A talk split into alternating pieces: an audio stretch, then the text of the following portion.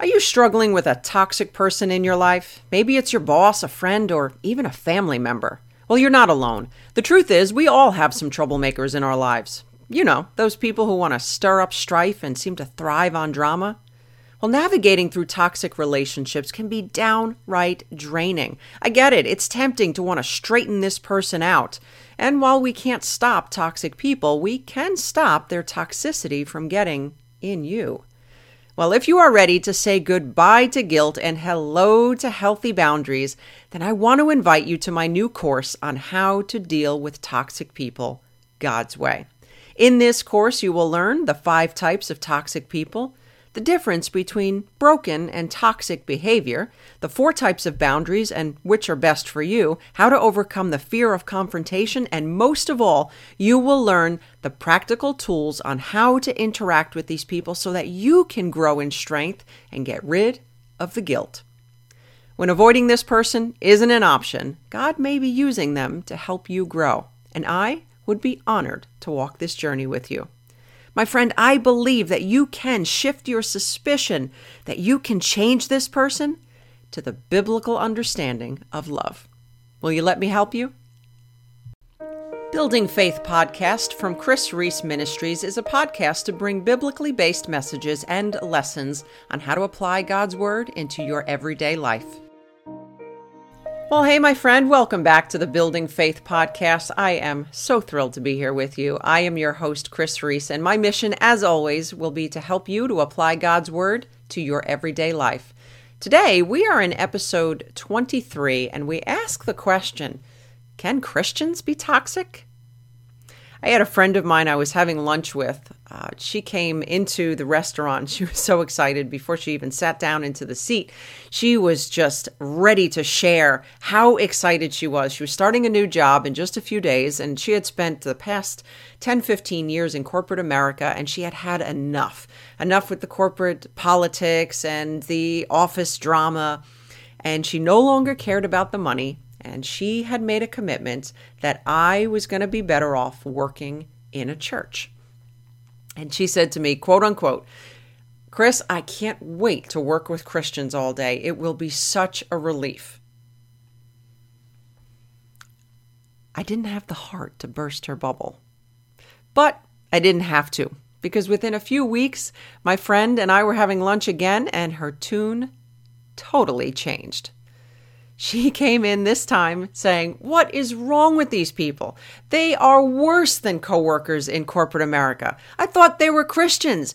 My boss uses me, my coworkers talk down to me, and the pastor's wife is worst of all. Look, my friend's story is all too common. I have found that a lot of people think that just because someone professes to be a Christian, it means that they're healthy. Well, my friend, this is foolish because even Jesus says, "You will know them by their fruit." That's Matthew 7:16. So let's talk today for a few minutes about seven signs that you are dealing with a toxic Christian.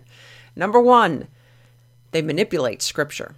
Look, whether it's a toxic mother who reminds you to honor her or a toxic husband who uses scripture to get you to submit, many toxic Christians will twist scripture just to serve their own agenda.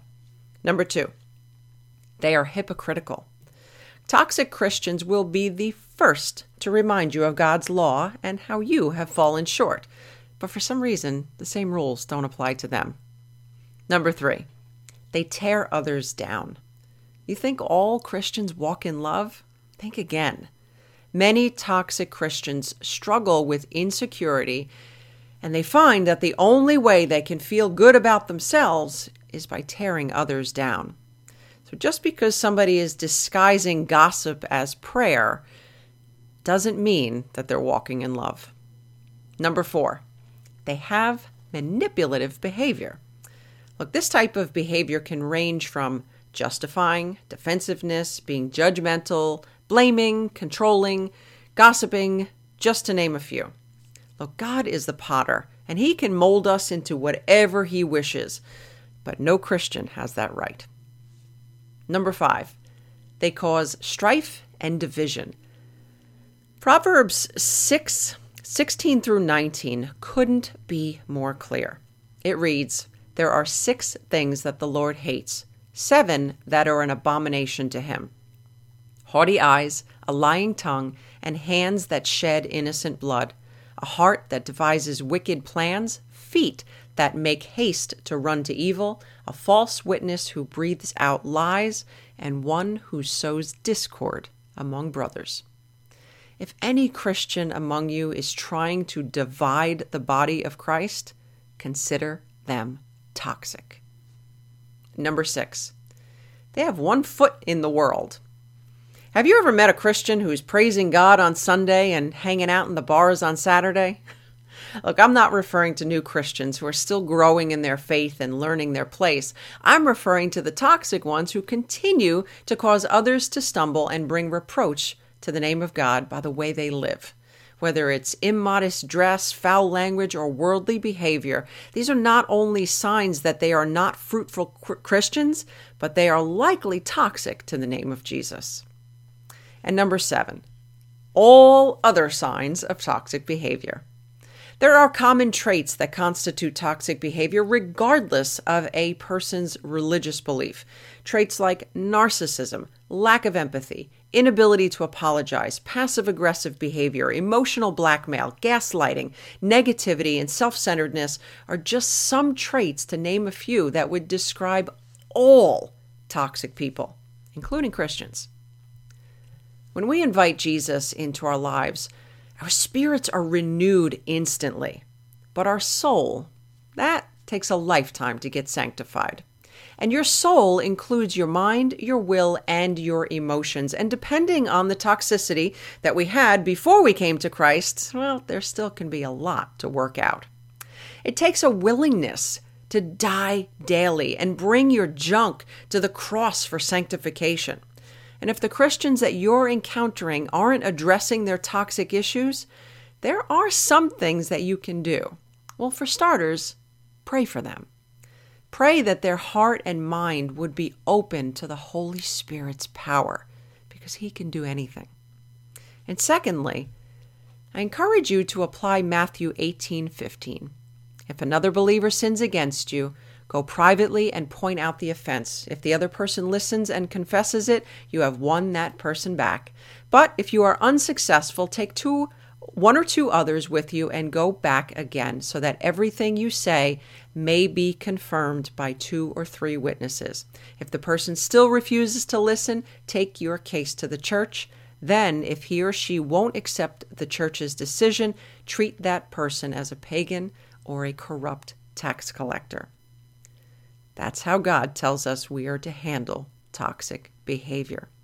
But isn't it interesting that the second approach, we have to go back and take two or three others so that everything we say will be confirmed? If you've ever found yourself feeling like, I have to record this conversation, you're likely dealing with a toxic person.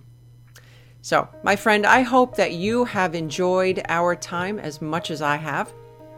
If so, please subs- please consider subscribing and leaving a rating. I would greatly appreciate it. And of course, please share this with someone in need. But before we go, I have a gift for you. If you are struggling with toxic people in your life, family members, bosses, friends, or anyone, I want to invite you to inv- uh, download a free Toxic People Survival Guide.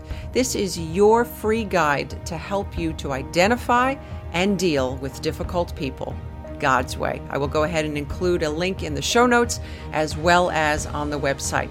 But until next time, remember all things are possible with God.